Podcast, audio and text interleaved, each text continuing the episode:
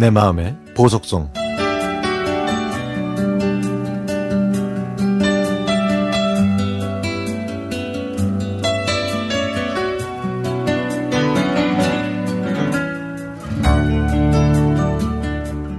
아버지는 원치 않으셨던 명예 퇴직을 하셨고 이것 때문에 몇 년 동안 우울해 하셨습니다.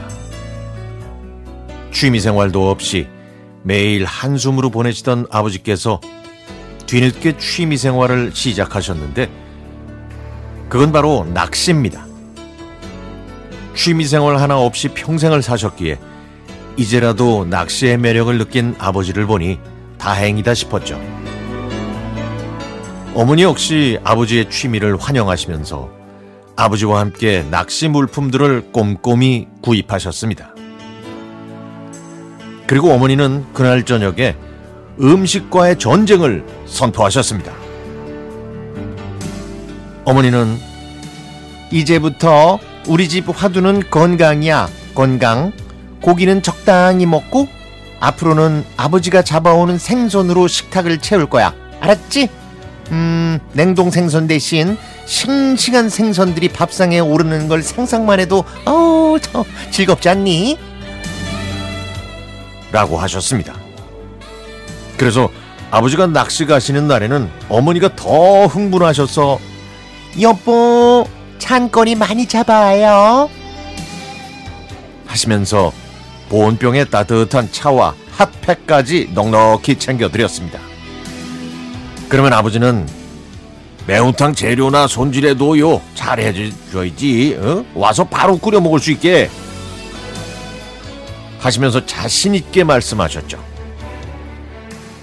하지만 그 영악한 물고기들은 초보 낚시꾼의 바늘을 좀처럼 물지 않아서 아버지는 늘 빈손으로 돌아오셨습니다. 그것도 모르는 어머니는 아버지가 오시면 맨발로 아버지를 환영했는데요.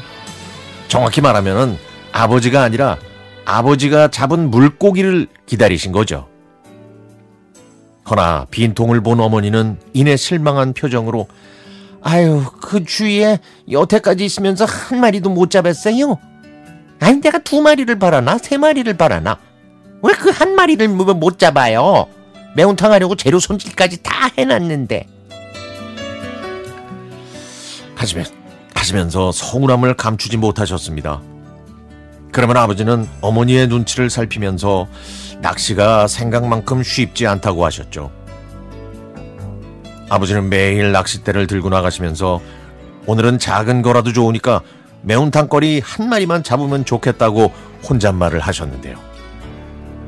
그러면 어머니는 당신이 잡아온 생선으로 매운탕이나 한번 끓여봤으면 좋겠다고 대답하셨습니다. 그렇게 인고의 한 달이 지나갈 무렵 아버지는 처음으로 생선을 잡아오셨습니다.